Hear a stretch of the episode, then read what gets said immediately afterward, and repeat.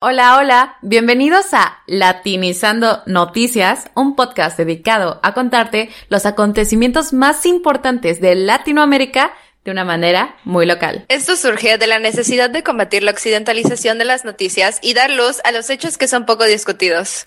Yo soy Paloma Durán. Y yo soy Ariadna Galicia. Los dejamos con el episodio número uno. ¡Yay! Hoy Vamos a hablar de Brasil, donde se llevaron a cabo una de las elecciones más importantes y polémicas del mundo en los últimos años. Sus resultados marcan un nuevo inicio para las minorías y la lucha contra el cambio climático. No obstante, el gobierno tendrá muchos retos, uno de ellos el extremismo ideológico.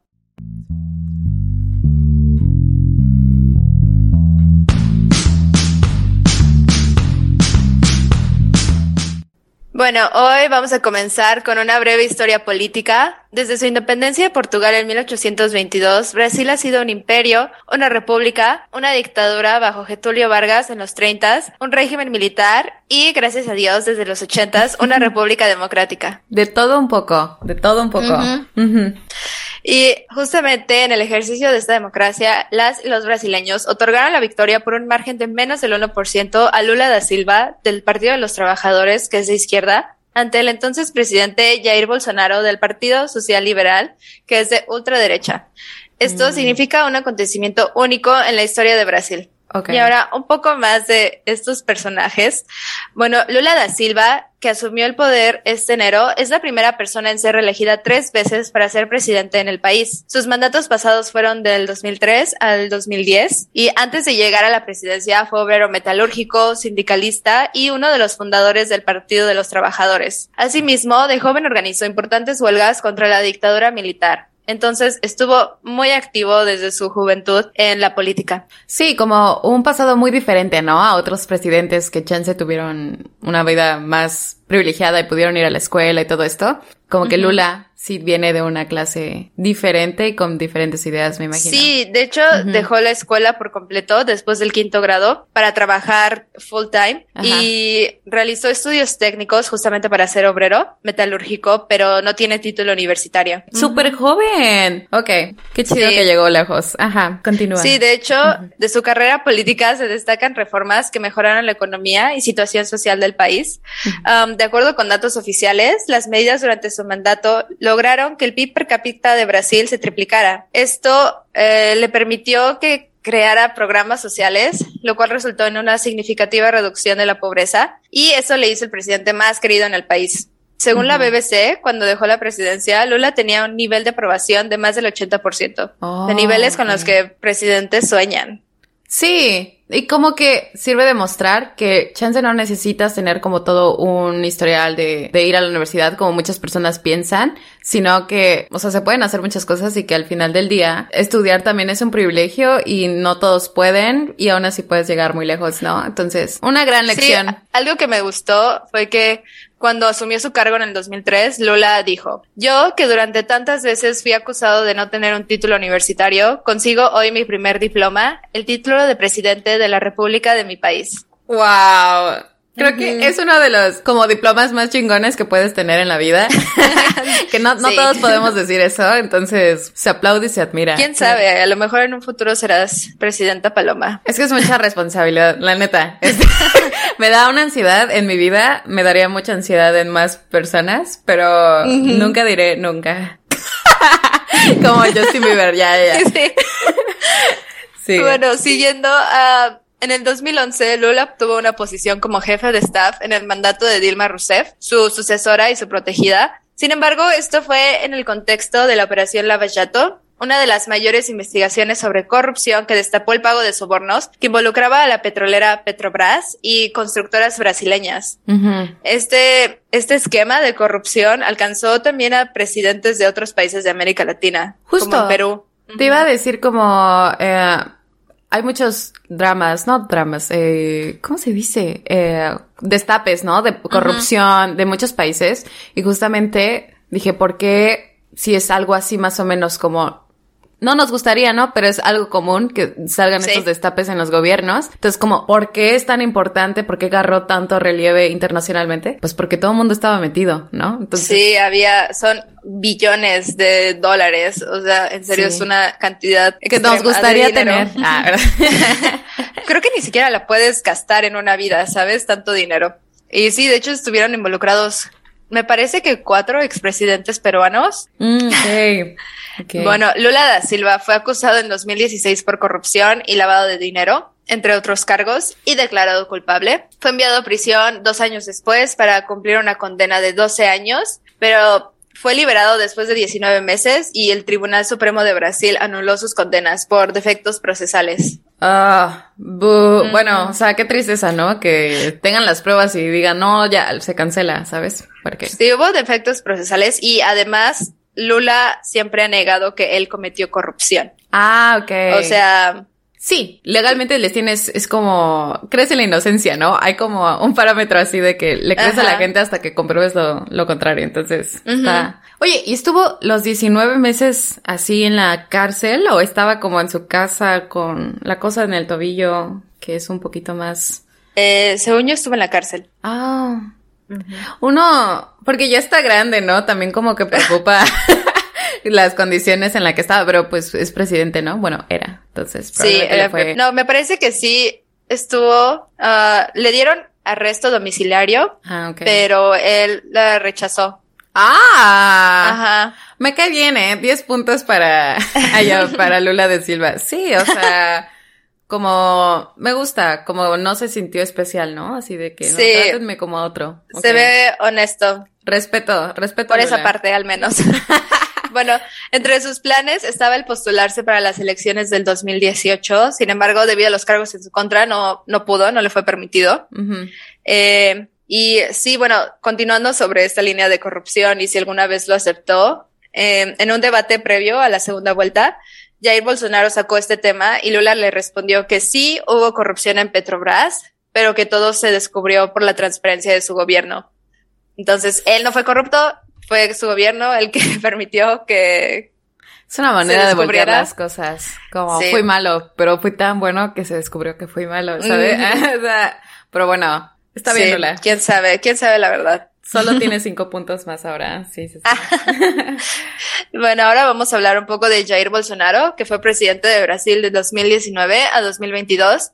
Él es ex capitán del ejército brasileño y fue diputado por Río de Janeiro por siete mandatos. Eh, en este último cargo se encargó de proteger el derecho a portar armas de fuego, a promover valores cristianos y a tomar una mano dura contra el crimen. Sin embargo, su gobierno estuvo marcado por diversas controversias que van desde comentarios homofóbicos, discriminatorios contra la mujer y provocadores en temas como el aborto y la ideología de género, hasta el descontento brasileño por su manejo de la pandemia por el COVID-19. Sí. Y saben que estaba leyendo como con un afán de demostrar qué tan polémicos fueron sus comentarios. O sea, hubieron comentarios de a una mujer de yo no te violaría porque no vales la pena. O sea, a No, dijo como no, no mereces ser violada. Hubo una, hubo un comentario que dijo de que él, él tuvo hijos y dijo fallé una vez porque esa persona me salió mujer. ¿Saben? Como ese grado mm. de yo no reconocería a mi hijo si fuera gay. O sea, Ajá. Y también una vez habló hacia los pueblos indígenas que no sabían hacer nada ni siquiera procrearse lo podían hacer bien. Entonces como que te muestra, te muestra qué clase de persona, qué clase de persona era y qué tan mal estaban las cosas como para que alguien llegara a su poder, porque pues estos estas personas se, se construyen por el miedo, por el enojo que hay, entonces como que te muestra. Por el descontento también. Justo. Y bueno, durante su mandato además relajó los controles de armas, facilitando su importación y aumentó la cantidad de municiones que una persona podía comprar. trabajó para proteger y otorgar más permisos a la policía para operar sin riesgo de ser procesados por fatalidades en combates y muchas veces manifestó su nostalgia por el periodo de la dictadura militar. Ah, Entonces él es muy... Suena que pudo haber militar. compa de Trump. Suena... Amigos. Sí, de las acciones más polémicas en su gobierno fue su rechazo de ayuda financiera para combatir los incendios en la selva amazónica en el 2019. Y además, el día que asumió el cargo, emitió un decreto que permitía la explotación de tierras indígenas. No obstante, después aumentó el pago de multas por deforestación, tala ilegal, etcétera, lo cual muchos dicen que apoyó el refuerzo de la legislación ambiental.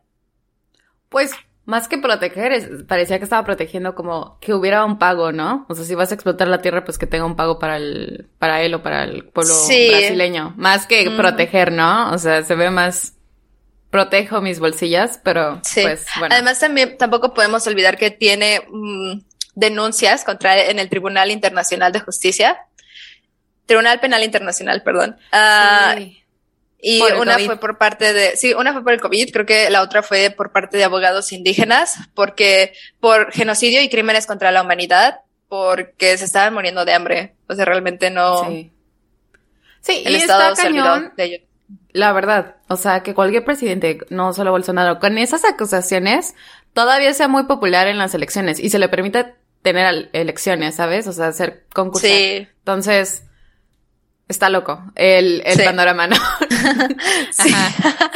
sí, bueno, eh, en comparación con Lula, eh, Bolsonaro concluye su mandato con el 39% de aprobación, lo cual es la peor evaluación de un presidente al final de su primer mandato desde que se restauró la democracia. Vemos una gran diferencia.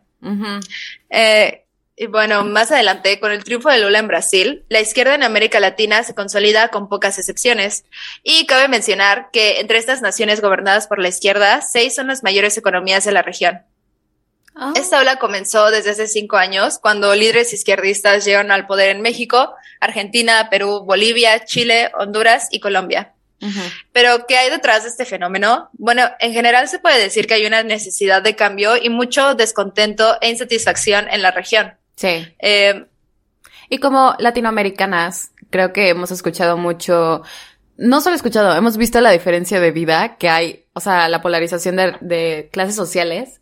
No, o sea, la verdad, cuando vienen con estos discursos de estamos en contra del neoliberalismo y lo que trajo, la desigualdad, la pobreza, desigualdad económica, que no hay educación, que no hay comida, que no hay medicamentos, la verdad, los escuchas y dices, tienen toda la razón, o sea, toda la razón. Sí, es una tendencia antioficialista, ¿sabes? Justo. E, entonces, como que creo que obviamente la izquierda, o sea, tenía que tener fuerza en Latinoamérica si la mayoría de la población está en esa situación, ¿no? Pero es muy, como todas las ideologías, una cosa es decirla y otra cosa es hacerla, ¿no? Entonces. Sí, y además ahora estamos en un panorama internacional muy diferente.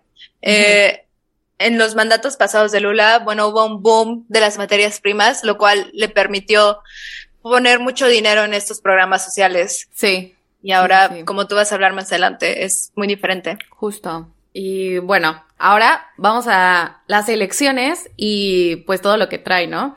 Entonces, antes de empezar, quiero explicarles cómo funciona el sistema electoral en Brasil.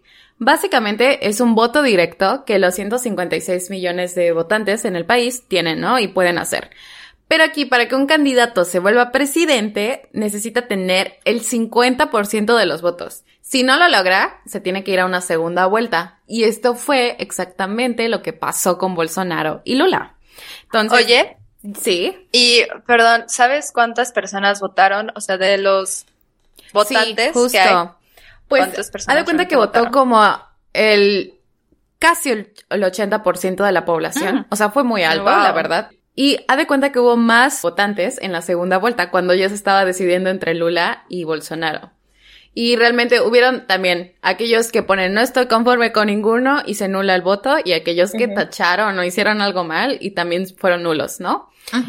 Pero te muestra, o sea, se sabía que era un cambio importante en el país y la gente fue a votar. Entonces, más adelante voy a explicar como eh, quién tuvo los votos de quién y de dónde, ¿no? Pero vamos primero, ¿cuándo fue la primera vuelta y qué pasó, no? Entonces, la primera vuelta fue el 2 de octubre del 2022 y hubieron 11 candidatos. Pero desde el principio se sabía que Lula y Bolsonaro iban a ser los rivales más fuertes y realmente era una competencia más entre ellos, ¿no? Los personajes principales de esta historia. Justo. Y bueno, Lula tuvo el 48% y Bolsonaro el 43%. O sea, si hay una diferencia y Lula ganó, pero justo como no llegó al 50%, ¡bam! Una segunda vuelta. En la segunda vuelta fue al final del mes, el 30 de octubre, y bueno, en este Lula volvió a vencer, pero por la diferencia de menos del 1%. O sea, Lula ganó con el 50.9. Casi nada.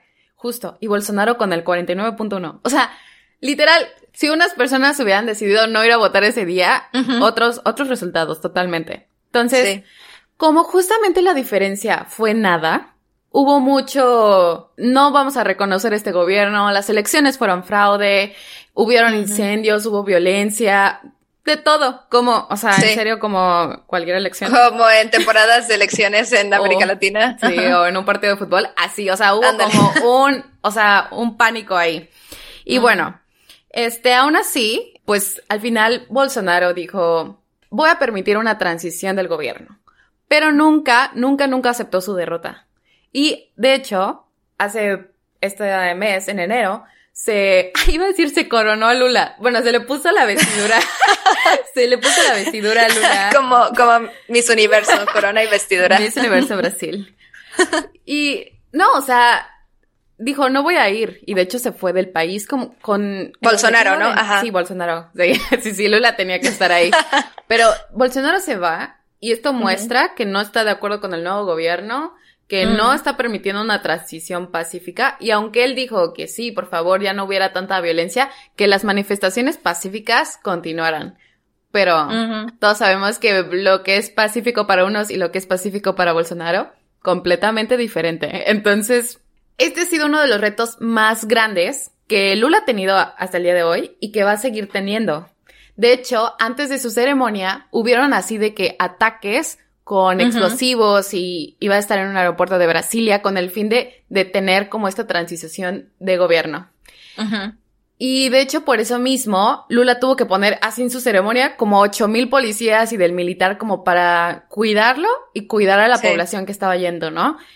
Que te muestra que qué tan radical y qué tan polarizado tiene que estar ahorita las Fuerzas Armadas y todo esto, ¿no?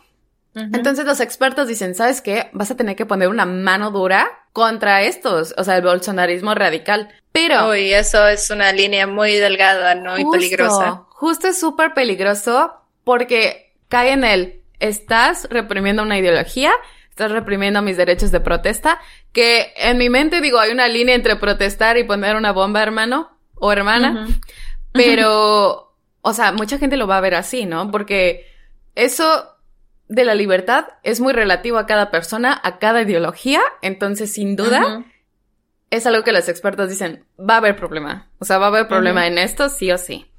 Y bueno, como les dije, el bolsonarismo radical es un problema que no solo viene de, de aquellos votantes, del propio Bolsonaro, sino también del Congreso. Entonces, lo que está pasando es que ahorita se tiene un Congreso que ha sido el más conservador en los últimos 30 años. Y es básicamente porque el partido de Bolsonaro tendrá la mayoría de diputados, 99 de los 536 lugares que hay. Y aunque pues no tiene la es mayoría. Bastante. Sí. Y aunque no tiene la mayoría, muchos son conservadores dentro. Entonces, como que Lula desesperadamente está intentando de que la alianza con el centro, la alianza con la izquierda, pero sin duda, no va a tener mayoría, va a tener un congreso fracturado y así no se puede pasar ninguna política. O sea, si no tienen los votos, no se pasa. Entonces, ese es otro reto para cualquier cambio que quiera hacer, ¿no? El segundo desafío es la hambruna. Y como tú lo dijiste, hubo lo del COVID-19 que estuvo extremo en Brasil. Y como siempre sabemos, eso le pega a las personas más vulnerables. Entonces, en el, en el gobierno de Bolsonaro, hubieron 33 millones de brasileños en situación de hambruna, que es muy alto y de hecho es mucho mayor al que Lula tuvo en su gobierno. Pero como tú dijiste, diferentes tiempos, diferente todo, ¿no? Retos, sí. Sí, y de hecho eh, muchos votantes de Lula votaron por eso, porque durante su gobierno dijeron, hermano, tú pusiste a 30 millones de brasileños y brasileñas en la clase media. Sí. O sea, lo puedes lograr ahorita, pero no, o sea, es muy difícil por, por, lo que les digo, por las políticas, porque Brasil es un país totalmente diferente al que era. El escenario internacional, tenemos la guerra de Ucrania que le está tirando la inflación a todos y que le está la pandemia, todo el mundo. los restos de la pandemia. Sí, y Brasil fue de los más afectados y no se ha recuperado a niveles prepandémicos, ¿no? Nadie, casi nadie, la verdad. Entonces, sin duda es muy difícil. Y el, yo tampoco. Yo tampoco me he recuperado. No, y pues, o sea, creo que nadie se va a recuperar en el corto plazo, ¿no? Y la gente dice como, viene una recesión, entonces, miren amigos, vamos a ir de aquí a un poco más bajo cada vez, ¿no? Y entonces, déjenme contarles del tercer reto. El tercer reto es de que Lula de nuevo hizo otra promesa. Dijo, voy a, poner más salario a los trabajadores y sobre todo a la clase baja. Súper buena idea. Pero lo que pasa es que ahorita mismo alrededor del 30% de la población es pobre. O sea, es muchísima gente. Y luego, mm. tienen esto que está pasando, la guerra de Ucrania, la inflación, todo lo que está pasando. Y asimismo, el país tiene deuda por la pandemia. O sea, sigue siendo de los principales países donde hay inversiones en Latinoamérica, pero no está teniendo lo que tenía antes, ¿no? Entonces, sin duda, es de dónde sacamos el dinero, ¿no? Están las tasas de interés. O sea, es mucha cosa que se tiene que hacer primero para subir los salarios. Y cuatro años no es suficiente. Pero pues los milagros pasan, ¿no? Esperemos que sí. sí. Pero, o sea, es, es la realidad. Y ahora, el cuarto reto es la política ambiental. O sea, con Lula, él está diciendo que va a alcanzar una deforestación cero en 2030.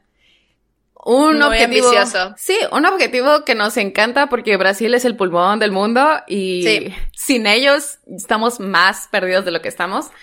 Pero lo que pasa es que Bolsonaro hizo muchos tratados con empresas, hizo mucha tala, hizo mucho de todo. Entonces, hay tratados que siguen y hay cosas que van a seguir a pesar de que él quiera cambiar unas cosas, ¿no? Sí puede cambiarlas, pero es difícil.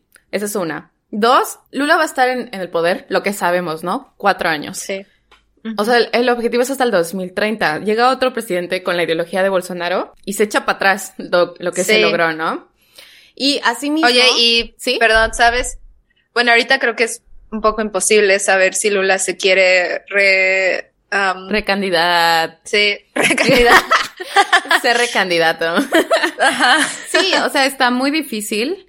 Uh, y la verdad, eh, ya fue mucho. yo, sería, yo sería no, no, está bien, ¿no? O sea, que el cambio venga. aparte ya está viejito. Pero sí, o sea, y pues quién sabe, ¿no? Depende de cómo esté Brasil, pero pues si ya se ca... si ya lo hizo tres veces, que lo detiene una cuarta vez, pero ya, eso es como irnos muy allá, todavía no sabemos lo que va a pasar. no sabemos. Oye, ¿y sabes, sabes qué le pasa a Bolsonaro ahora? ¿Qué está haciendo? Ah, ahí voy, es que tengo chismes, ah, claro. voy a, acabar lo de la tala ilegal del Amazonas. Otro reto para este reto ah, es que básicamente hay mucha tala ilegal y porque las Amazonas es una zona súper grande, no se puede cubrir todo. Entonces hay tala ilegal y están luego las políticas que no las va a apoyar el Congreso. Hay muchos peros en estos planes, pero sin duda es un cambio de política en el país. Ahorita el Bolsonaro está, no está en el país, sigue sin, sin conocer. ¿Anda de vacaciones? Anda, anda viviendo su best life. Ah. Y, y bueno, sin duda sigue haciendo polémicas, ¿no? Porque de hecho, aquí va el chismecito Bolsonaro, eh, Bolsonaro hizo una ley en el que básicamente impuso un secreto de 100 años sobre algunos documentos de él y de sus aliados de lo que hicieron durante el gobierno. Entonces, ah. básicamente, no puedes saber dónde usó el dinero. cerró. ¿Dónde, ajá. ¿para qué usó el dinero? ¿A quién le pagó? ¿Qué hizo? ¿Dónde está? ¿Dónde quedó su dinero? Entonces, ahorita cómo se fue, mucha gente estaba como, abran la caja de Pandora, ábranla. Y la verdad es que no está pasando porque es una ley. O sea, literal es una ley. Y para mm. quitarla tiene que pasar por el Congreso. Y de hecho, alguien le puso en Twitter así de, Bolsonaro, ¿qué estás ocultando? Y él cínicamente puso, lo sabrás en 100 años, tres puntitos. ¿Sabes? O sea, como que... Dios mío, ajá. Tiene, o sea, ahí... De villano de telenovela. sí, eh, o sea, como muy dramático todo. Entonces, mira, o sea, ahí te dice mucho. ¿Quién sabe cuánto dinero tiene ahorita? O sea, esperemos que el pueblo brasileño tenga lo que le pertenece, pero pues suena medio tedioso todo, ¿no? Y sí, suena que hubo chanchullo. Suena que hubo chanchullo, sí, sí, sí. Y la verdad es que, bueno, a pesar de estas malas noticias, el gobierno de Lula sí representa una esperanza nueva a muchas personas. Así también como datos más que como chismecitos, datos buenos porque los necesitamos. Lula tendrá cinco personas negras en su gabinete lo que lo hace el jefe de Estado con más representación en la historia de la comunidad negra. Súper bien. Luego, también va a tener 11 ministras, es el mayor número de mujeres en la historia de Brasil en, en el, en el gabinete. En el gabinete. En las oh, wow. Entonces, como que también está yendo a las minorías. No bien, porque todavía no hay como equidad, pero vaya que está representando mejor lo que es la sociedad brasileña. Que, sí, me encanta. Amigos, súper diversa. O sea, realmente, pero como en todos los lugares, las minorías han sido reprimidas. Y Lula sí representa una esperanza al cambio, ¿no? Y también, de hecho, Lula creó por primera vez un ministerio de pueblos indígenas. Entonces, por primera vez, los pueblos indígenas tienen una representación, una institución, algo muy difícil porque, como ya les mencionamos, Bolsonaro sí tenía una postura muy radical en contra de ellos. Sí. Pero, pues ya, o sea, reconocimiento es clave para hacer como cambios, ¿no? Claro. y bueno, yo quiero ya estamos terminando, decirles que un dato curioso, que Lula tiene nueve dedos, ya que perdió el meñique de la mano izquierda en un accidente de trabajo. Órale. ¿Y sabes qué pasó? O sea, ¿qué accidente pasó? ¿Qué? No, no, Ay, no, secreto. no 100%. Está con secretos de Bolsonaro. No, pues yo a Lula le ha pasado de todo, es lo que hemos aprendido en este episodio. Ha tenido una vida muy interesante. Lula podría hacer un libro, de seguro tiene un libro. De seguro tiene un libro y, no lo sabemos. Algo que, que aprendí de Bolsonaro también porque dije, hay un dato, pero no está tan chido, traté de Tiene 10 dedos. Tiene 10 dedos y también 10 dedos en los pies. Pero algo que él empezó, él se volvió famoso porque escribía en, en revistas acerca de los militares. Entonces por eso se volvió popular, porque él empezó a escribir. Y se me hizo muy interesante. Ah, Ajá. Y era una crítica al gobierno. O sea, él mismo criticaba al gobierno y decía que los militares merecían más. Y de hecho, luego, la misma revista donde publicaban sus cosas, este, lo acusaron de plantar bombas y él siempre lo negó. O sea, no sé, se me hizo como también un chismecito. Oh, sí. Diferente, no físico, pero te muestra. Oye, sí. Y ya sé cómo perdió su dedo Lula. ¿Ya? Eh, Sí, en una fábrica de tornillos, eh, un, un, torno mecánico le aplastó el dedo cuando tenía 17 años. Sí. Y eh, los médicos. Qué dedo? Ay, el, el, meñique. Ah, bueno. El menos importante, ¿no? Uno pues diría, no sé, creo que sí lo utilizas. O sea, ay, yo para parecer. no. para, para hacer brindis. Para ser fancy, sí. Para las Pinky Promises también. Ah, ya. Mm, exacto, él no puede hacer, Lula no puede hacer Pinky Promises con la mano izquierda. O chance puede hacer con el pulgar y chances esas son más verdaderas. Ah. Ay, yo no sé, no sé. Pero bueno, bueno, eso fue todo, todo por este episodio. Muchísimas gracias por acompañarnos. Si les gustó este episodio, no se olviden de darnos like y compartir nuestro contenido. Si tienen algún comentario, recomendación o quejas, no duden en contactarnos a través de nuestras redes sociales. Ayúdenos a seguir creando. Y de hecho, sí les queríamos pedir, nuestro episodio se basó en periódicos independientes, eh, así como Alma Preta, Nexo Journal, que es en Brasil, y otros. También nos basamos en CNN y BBC. Sí, y también Agencia, Agencia Pública y Marco Cero, que son brasileños. Entonces, la verdad es que estamos muy interesadas en hacer un periodismo con fuentes independientes. Entonces, si en tu país tú conoces alguna que te encanta y son muy verídicos, por favor, compártelo con nosotros. Y lo más importante es que no se te olvide que latinízate.